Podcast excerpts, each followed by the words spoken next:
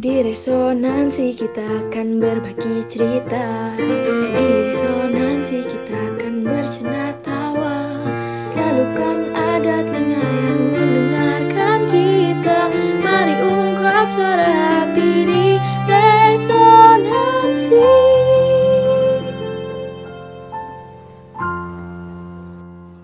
Balik lagi bareng kita-kita di Resonansi, Resonansi Cerita Satukan kita. kita. Apa kabarnya bro selama satu minggu nih? Baiklah ya. Semoga Sobat Resonansi ini menyambut bulan April ya bro ya. Hmm. Uhum, ya kerasa udah mau uh, bulan puasa oh. lagi ya. Udah mau oh iya mau Natal ya, mau puasa. Mau puasa dulu. Iyalah. Udah puasa Idul Fitri baru Natal kan. Ya, Indonesia merdeka dulu. Ya. Betul betul. Mm-hmm. Ya seperti biasa Sobat Resonansi, uh, kita mau merecapkan, mau mendiskusikan ya juga seputar film yang tandingan dari film Beautiful Mind gitu ya Pat ya. Iya. Yep. Uh-huh. Kalau kemarin Beautiful Mind itu bercerita tentang John Nash gitu ya, nah, yeah. yang punya penyakit schizophrenia. Nah mm-hmm. sekarang itu nggak jauh beda, kita akan bicara mendiang yang mm-hmm. baru-baru aja meninggal dua tahun, tiga tahun yang lalu, yaitu Stephen Hawking ya bro ya. Iya yeah, betul, lebih beken lagi dia. Judul judul filmnya apa nih bro? Judulnya The Theory of Everything, uh, teori segalanya. Ini adalah sesuatu yang si Stephen ini pengen, pe- si Stephen pengen pengen kejar gitu ya, pengen cari gitu seumur hidupnya, tujuan hidup dia. Jadi menceritakan apa nih bro? Silakan di recapkan dulu. Hmm, judulnya Theory of Everything tadi ya, uh, seolah-olah bilang uh, ini ada saintis yang pengen mencari suatu rumus gitu ya, formula yang bisa men-solve segalanya gitu, menjelaskan segalanya tentang dunia ini dalam satu rumus atau dalam satu formula yang yang simpel dan elegan gitu. Premisnya seperti itu kan. Tapi itu hmm. hanya apa namanya? hanya topeng gitu. Sebetulnya ini adalah cerita cinta ya, lebih dari semua itu gitu. Ini adalah romance eh, yang menceritakan si Stephen ini hubungannya gimana sama si istri yang pertama, si Jane gitu. Hmm. Gua gua nggak akan ngomong terlalu panjang gitu ya karena ini cukup simpel, puji Tuhan gitu ya. um, Jadi si Stephen ini memang ketika uh, cerita dimulai dia ini udah lagi ngambil P H D gitu ya di Cambridge, uh, ngambil untuk bidang fisika. Pada waktu yang sama hmm. dia ketemu sama calon istrinya, naksir lah, uh, love in first sight ya sama si Jane gitu, dan sebaliknya Jane juga tertarik sama dia. Gak lama, biasalah pacaran. Sesudah itu tapi si Stephen-nya ternyata dalam proses dia itu ya ngebucin, dan si proses dalam prosesnya si Stephen ini uh, hmm. men- menyelesaikan P H D-nya tadi, dia kena musibah gitu ya. Suatu hari dia jatuh, nggak bisa bergerak gitu, dan ternyata setelah didiagnosa ternyata dia uh, menderita suatu sindrom lah, suatu penyakit neurot, hmm. uh, suatu penyakit saraf yang menyerang ke otot gitu, sampai-sampai parah-parahnya dia akan mati karena dia tidak akan bisa mengunyah, tidak akan bisa ya hal seperti itulah gitu ya, hal-hal sangat mendasar. Jadi dia titik itu dikasih waktu hanya dua tahun untuk hidup gitu, masih dokter, sedih kan. Jadi dia pengen dalam waktu-waktu terakhir tuh jadi workaholic gitu loh, benar-benar menutup diri termasuk ke si Jane gitu kan, e, untuk bisa menemukan si teori segalanya tadi gitu. Tetapi si, di titik ini si Jane e, gimana ya istilahnya, menunjukkan cintanya gitu, meyakinkan dia bahwa pengen nikah dia. Dia pengen di waktu-waktu terakhir si Stephen ini pengen spend time lah gitu, seberapapun sulitnya gitu kan. Akhirnya ya dengan itu si Stephen merasa terempowered gitu ya sebagai laki-laki untuk dapat perkataan dan support dan cinta seperti itu gitu kan. Jadi nikahlah mereka. Dan ya kita salut sama si Jen sih, dia kayaknya mau ngurus gitu ya, bayangin orang gak bisa gerak gitu kan, bukan orang tua nih padahal. Jadi si Jen ini harus ngempok dia kemana-mana, pasti ngedorong dia gitu kan, kursi roda nggak boleh kemana-mana segala macam, bahkan ngelapin ininya, ngelapin ingusnya, ngelapin uh, ngelapin acainya gitu ya. Dan mm-hmm. tapi untuk bertahun-tahun gitu ya, singkat cerita dia laku lakuin loh semua itu loh si Jane ini. Tapi ya secara manusiawi pasti gimana pun juga dia nggak uh, adil ya kalau kalau kita bisa lihat, karena si Jane ini juga ketika si Stephen udah lulus doktor, si Jane ini masih ngejar gitu loh doktor dan nggak bisa karena dia ngurus terlalu banyak rumah tangga dan si Stephen nggak bisa ngapa-ngapain kan secara motorik, jadi si Jane harus turun tangan, akhirnya si Jane nggak bisa ngejar yang dia mau, istilahnya gitu aja sih. Lama-lama hmm. jadi nggak nggak bahagia juga. Di titik ini si Stephen merasa bahwa oh ya udah dia perlu bantuan, jadi si Stephen bantulah dia uh, ngebiayain karena dia udah world famous, di titik ini udah jadi fisikawan sangat keren lah gitu. Hmm. Dia ngasih babysitter lah segala macam gitu ya, di di di di, di provide gitu, diizinkan supaya si Jane ini nggak nggak kewalahan gitu. Jadi si Stephen dibantu lah gitu sama caretaker gitu ya. Salah satu caretakernya hmm. tetapi namanya Jonathan. Jonathan ini kebetulan di gereja lokalnya itu pelatih paduan suara, yang mana si Jane ini sekarang ikutan nyanyi di sana gitu ya. Um, yang menarik di titik ini si ketika si si, si Jonathan ini ngasuh si ini si Stephen gitu ya, jadi sering bertiga mereka kan sama anak-anaknya. Si Jane ternyata jadi suka sama si Jonathan. Si Jonathan juga ternyata suka sama si Jane. Dekat gitu ya, dan keluarganya si Stephen, orang-orang mulai menotis uh, bahwa mereka dekat. Dan ketika si Jane melahirkan anak lagi yang kesekian, ketiga atau keempat saya lupa gitu ya. Hmm. Orang curiga jangan-jangan ini bukan bukan anaknya Stephen gitu, tapi ini anaknya Jonathan selingkuh gitu si itu si siapa si Jane-nya gitu, dicurigain, hmm. difitnah gitu. Tapi kan cuman si Jane-nya bilang ah kurang ajar loh. Dan di titik ini si, si Jonathan-nya kayak nyadar diri gitu, dia akhirnya menarik diri dari keluarga ini, takut biar reputasi si Jane dikira macam-macam, padahal cuma pengen bantu kan, nggak nggak enak gitu. Jadi si Jane tambah bete lagi gitu ya. Udah bete tadinya karena sibuk, sekarang tambah bete karena dia kehilangan seseorang gitu kan. Nah tapi di titik ini si Stephen jadi tambah parah gitu, dia batuk berdarah tuh di satu titik, uh, bukan T B tetapi dia ternyata hmm. uh, perlu ada sesuatu yang diangkat dari tenggorokannya gitu, tapi itu akan membuat dia kehilangan hmm. suaranya altogether. Jadi di sini hmm. uh, dibutuhkan alat komunikasi baru kan setelah itu kan, yang namanya spelling board. Caranya itu si Jane akan me- mengangkat sebuah papan di depan Stephen yang ada ada huruf-hurufnya gitu ya, dan ada warnanya. Udah gitu si Stephen nggak bisa nunjuk kan, jadi si Jane yang harus inisiatif kayak ngasih lihat, uh, ngasih nyebut dulu warnanya apa, pink misal. Terus si Stephen kalau betul bahwa kata atau atau huruf yang ada di itunya warna pink, dia bakal ngedip gitu. Tapi edan lama pisan nih, cuma bisa ngomong satu kata itu berapa lama kira-kira kalau gitu sistemnya gitu kan. Jadi si Jane pun nyerah, dan akhirnya Jane akhirnya menyewa gitu ya, mempekerjakan Elaine. Elaine ini Eh, sangat ahli lah di bidang spelling board ini, bisa melatih si Stephen, dia yakin gitu loh, untuk berkomunikasi dengan cara baru ini. Akhirnya di hire lah si itu, si Elaine. Tapi sekarang setelah beberapa lama menghabiskan waktu bersama, sekarang malah si Stephen naksir sama si Elaine gitu, dan Elaine juga naksir sama si Stephen meskipun lumpuh ya gitu, karena mm-hmm. mereka cocok aja gitu ya. eh, eh. Sedangkan ya si Stephen jadi jauh sama Jane di titik ini karena lebih dekat sama si Elaine gitu. Akhirnya singkat cerita ya, mohon maaf, si Stephen akhirnya tidak setia gitu, meninggalkan si Jane gitu untuk si Elaine akhirnya. Mm-hmm. Iya. Mm-hmm. Gitu. Enggak, tapi enggak enggak enggak dibikin set ending gimana, cuman ya tadi memang gitu. Setelah itu ada kelanjutan bahwa oh ya mereka berdua tuh masih bisa berteman setelah cerai gitu. Jadi si Jane sama si Jonathan gitu kan, ya kan, jadi bisa kan setelah itu kan, jadi free dia untuk melakukan itu. Uh, hmm. Sedangkan si Stephen sama si Elaine gitu nikah gitu, tapi Jane sama Stephen tetap berteman dan punya cucu gitu akhirnya gitu kan. Hmm. Iya seperti itu. Tapi kalau saya sih justru tidak merasa bahwa Stephen itu nggak setia, bro. Dari sudut pandang saya ya, gitu. Justru uh, Stephen itu melakukan apa yang dia teorikan gitu loh, bahwa yang namanya sebuah bintang gitu kan lama-lama akan semakin kecil semakin kecil ya kan, ya. meredup meredup meredup meredup kemudian hancur hancur melebur gitu kan, lalu melahirkan bintang yang baru lah. hmm. Itulah kurang lebih, nggak tahu kalau salah tolong koreksi ya. Itu benar, tapi gue nggak kepikiran sampai situ pak, itu jauh tapi ya uh. ya Uh, ya itulah yeah. yang namanya cinta gitu loh. Kita punya perasaan terhadap seseorang, lama kelamaan lama kelamaan itu akan habis.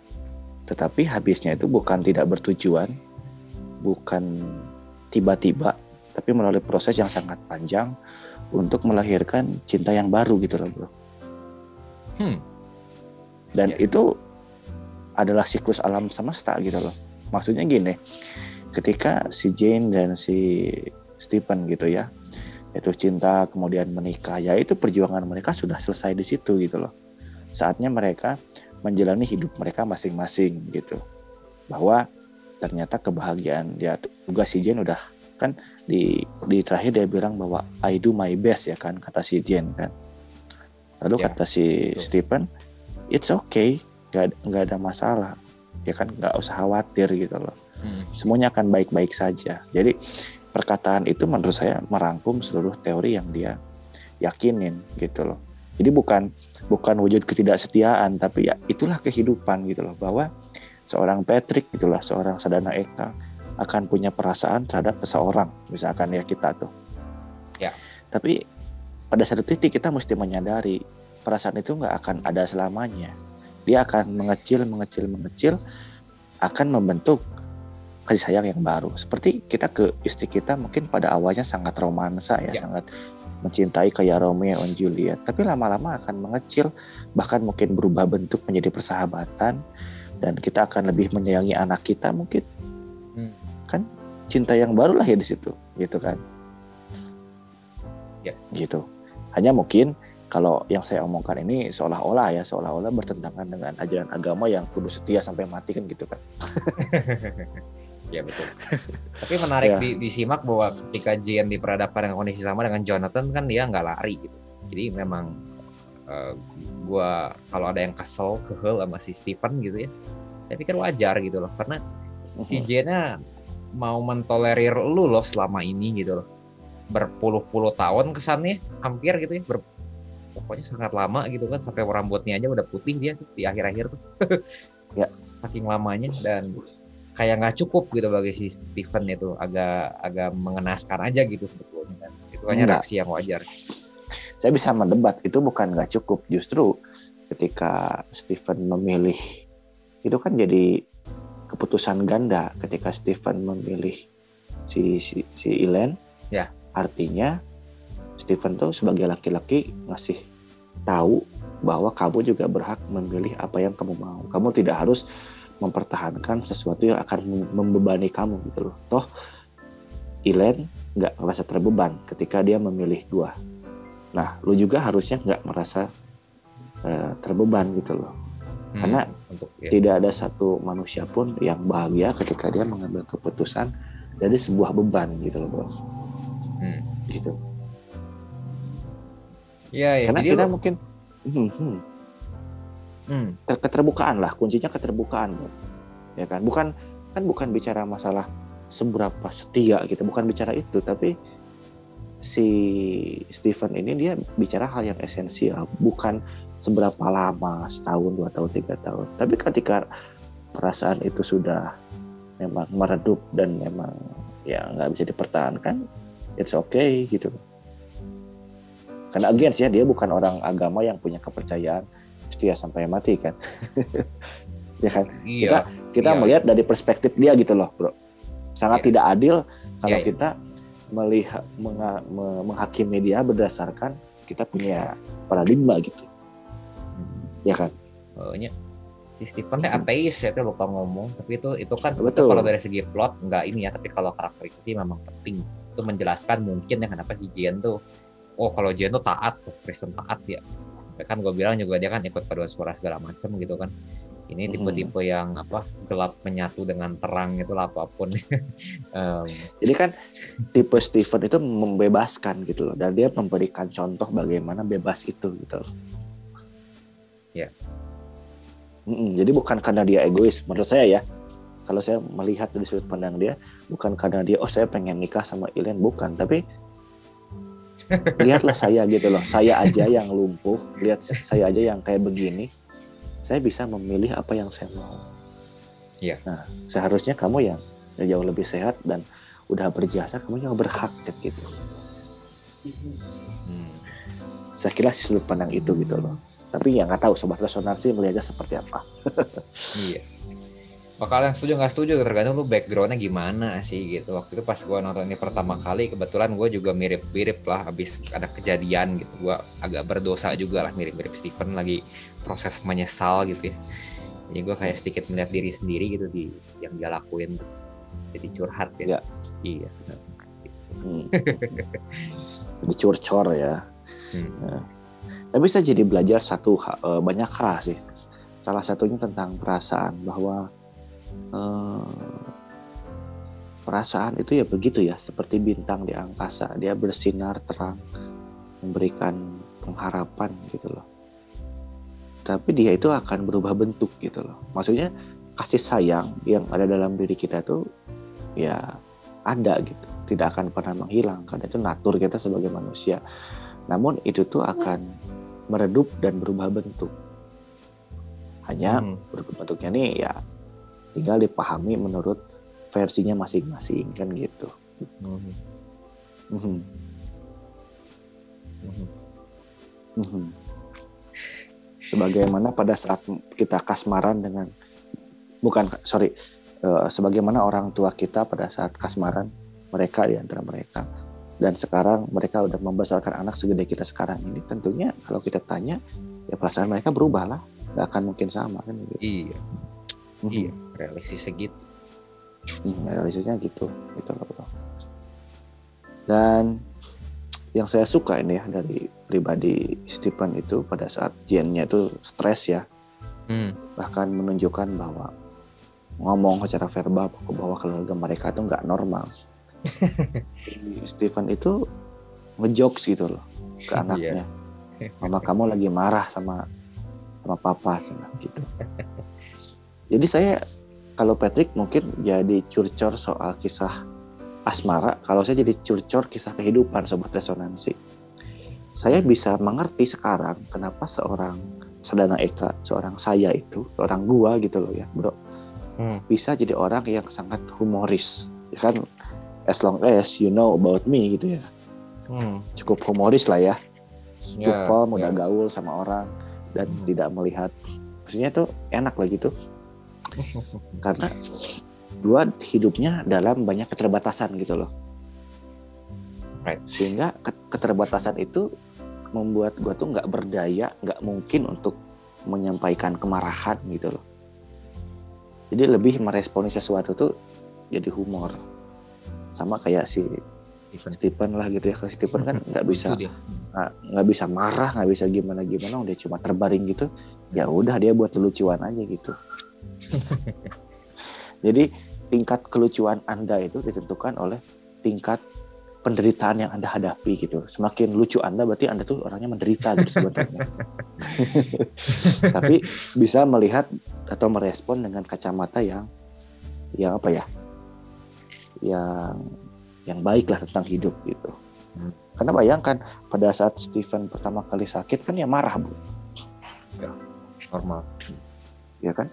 Ya. Tapi setelah dia udah nggak berdaya sama sekali kayak gitu, pas di kursi roda, saya hampir melihat dia nggak marah, dia selalu sedih. Ya sedih. Hmm. Sedih udah gitu dia sembunyiin pakai jokes kan. Iya. Hmm. Nah kalau Patrick ada sesuatu nggak di luar dari apa yang saya sampaikan tadi? Ya, proses kalau... itu ya. Jadi, aduh, gue lihat kenapa ya? Gue gue baru tahu kalau gue bisa lucu tuh karena kepahitan yang begitu banyak gue serap gitu loh bro. Okay. Itu pandangan yang menarik sih. Uh...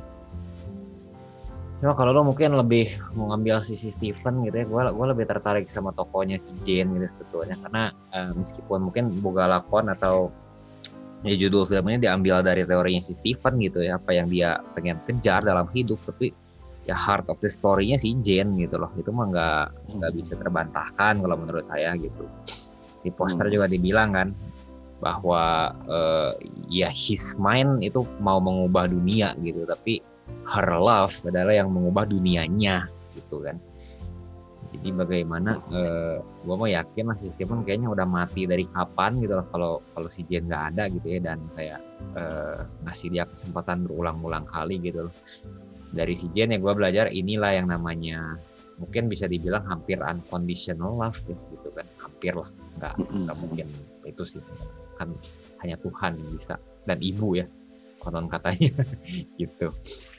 Tapi mendekati dia gitu, dan bahwa ya itu empowering sih, itu empowering kita semua, gue gue yakin gitu ya, baik laki-laki maupun perempuan, bahwa kalau si Jane-nya bisa sedemikian mengasihi gitu ya, eh, dengan tulus tanpa pamrih dan cukup unconditional, orang yang se-imperfect si Stephen gitu ya, semerepotkan dan se ya merepotkan gitu ya, merepotkan dan bikin stres gitu ya, dan mem- menghambat dia mengejar mimpinya sendiri gitu ya, ya saya pikir kita juga harusnya bisa gitu. Itu aja sih. Itu. Well, ya, ini sih eh, dari segi itu ya apa namanya tuh pelajaran moral lah ya bro ya. Hmm. Kalau Patrick sendiri sebagai produser nih bro lihat film ini ya, ada sesuatu yang bisa dipelajari nggak misalkan aktor. Ya kalau saya sih lihat aktor ini keren ini, iya. Karena aktornya ini kan me- memerankan suka ini ya, dia tuh tipikal orang yang kalau memerankan sebuah film tuh all out banget gitu ya. Totalitas lah. Hmm. Hmm. Karena ada film yang satu yang dimana dia itu suami istri kemudian punya penyakit di mana merasa dirinya perempuan kan? Ya ya. Lebih perempuan daripada perempuan kan yang sampai dioperasi dan meninggal itu kan? Iya iya. Aha, itu juga bagus filmnya kan? Uh-huh. Aha. Jadi saya tuh gila ya ini berresonansi kalau pengen belajar acting gitu ya, belajar mengapresiasi film menurut saya perlu nih nonton film-film gini. Kita kan biasanya nonton film mainstream ya. Senang hmm. sama efek efek animasi lah gitu ya. Hmm. Nah kalau nonton film-film kayak gini tuh kita bisa menikmati uh, acting dari aktornya secara lebih intens, lebih detail. Dan yang saya salut dari film ini tuh transisi pencahayaannya bro. Oh, oke. Okay. Gimana tuh? Uh, ya gimana ya, karena kita udah pernah bikin film sih dan saya menyadari ternyata nggak nggak mudah gitu ya. Jadi sekarang tuh lebih apresiasi gitu loh, lebih melihat film tuh lebih ke detail loh, kalau gua bikin mungkin gaya kayak begini gitu, terus ngebayangin kameranya tuh berapa sih gitu kan, terus cahaya nanti kudu kumaha gitu. Jadi gitu sekarang kalau nonton film tuh bagus. Kalau dulu kan kalau dulu kan cuma ah ceritanya bagus, ceritanya nggak bagus, cuma gitu doang. Kalau sekarang ngelihatnya rada rada keseluruhan gitu. Iya, iya. Jadi film ini cukup asik, maksudnya buat sobat resonansi yang mau atau yang lagi seneng ngedalamin film karena bisa belajar detailnya gitu. Nah, hmm. Kan film bisa macam-macam ya, nggak selalu jadi aktor, bisa aja jadi ya D O P-nya atau jadi koreonya atau jadi apanya, banyak macam. Hmm. Banyak sih ini uh, ya kan si si Eddie Redmayne sama si Felicity Jones-nya sama-sama dapat nominasi Oscar, tapi si ya. si, si itu menang bahkan si Eddie Redmayne-nya kan. Ya iyalah oh. Gila men gitu. Dia dia dia, dia enggak lumpuh. Tapi dia meranin orang lumpuh meyakinkan sekali gitu ya. Gua udah kebayang dia di kursi roda ya. Itu pegel deh kayaknya, gila kepalanya kudu gitu ya. Mulut dimiringin gitu sampai sakit gitu gua jamin. Itulah. Dan itu kan kolaborasi antara acting, script writer ya uh, dan semua teknis yang ada di lapangan. Jadi hmm. sebuah film yang meskipun ini tuh kisah nyata ya, tapi penuh drama gitu, tanpa ada unsur yang dipaksakan, ya kan? Hmm. Karena sulit sekali loh bikin film, bikin film yang dari uh, kisah nyata dibawakan dengan alur yang kan lambat di alurnya kalau kisah nyata tuh biasanya tuh. Ya. Aha. Jadi ini untuk sobat resonansi yang nggak kurang suka gitu ya dengan uh, film kisah nyata karena cenderung bosen, boleh jadi rekomendasi lah untuk awalan nonton. Iya. Semoga bisa jadi pembuka. Karena kita juga perlu nonton film-film yang model-model seperti ini. Tidak selalu film yang popcorn yang cuma menyenangkan mata kita doang gitu. Hmm. Ada thinkingnya gitu kan. Hmm. Hmm. Jadi itu ya Pat ya yang kita bisa dapat dari film ini, bagaimana sebuah pesan bisa disampaikan lebih dari cukup melalui acting ya, terutama uh, soal ini ya unconditional love mungkin ya, yang memungkinkan semua bisa terjadi kan gitu. Nah itu. Hmm. Nah bagaimana nih uh, pesan sobat resonansi yang sudah menonton atau yang belum menonton mau menonton, nah boleh jadi pertimbangan lah ya. hmm. Sobat resonansi juga boleh menyampaikan uh, kritik, masukan ya seputar film ini ke resonansi podcast kita at gmail dot com atau langsung ke I G kita at resonansi podcast begitu ya. untuk hmm. kesempatan tayang barang kita. Minggu depan kita mau bahas film apa, Pet? Kira-kira, Pet? Itu kan giliran lu nentuin. Oh ya. Yeah. Saya ya minggu depan kita akan bercerita tentang pencarian kebahagiaan. Oh. Ya. Kita udah udah love love love gitu kan selama beberapa pencarian kebahagiaan ke belakang. Sekarang kita pencarian kebahagiaan gitu. Apa sih esensi kebahagiaan itu kan gitu ya. Oh, ini The Pursuit of Happiness. Seputar itulah ya. Jadi oh. saya nggak akan ngasih judulnya dulu gitu. Nggak, nggak literally. Akan, nggak, nggak literally. Takut gitu. Orang mikir Will Smith soalnya. Iya. Nggak, ini ini perjuangan seseorang untuk mencapai dia punya ini. Tapi itu minggu depan saja. Kita mau tutup dulu mungkin untuk kesempatan kali ini ya. Tuh, oke. Okay. Akhir kata. Akhir kata, biarlah cerita, cerita satukan, satukan kita. Kita. See you, See you the next, next episode. episode.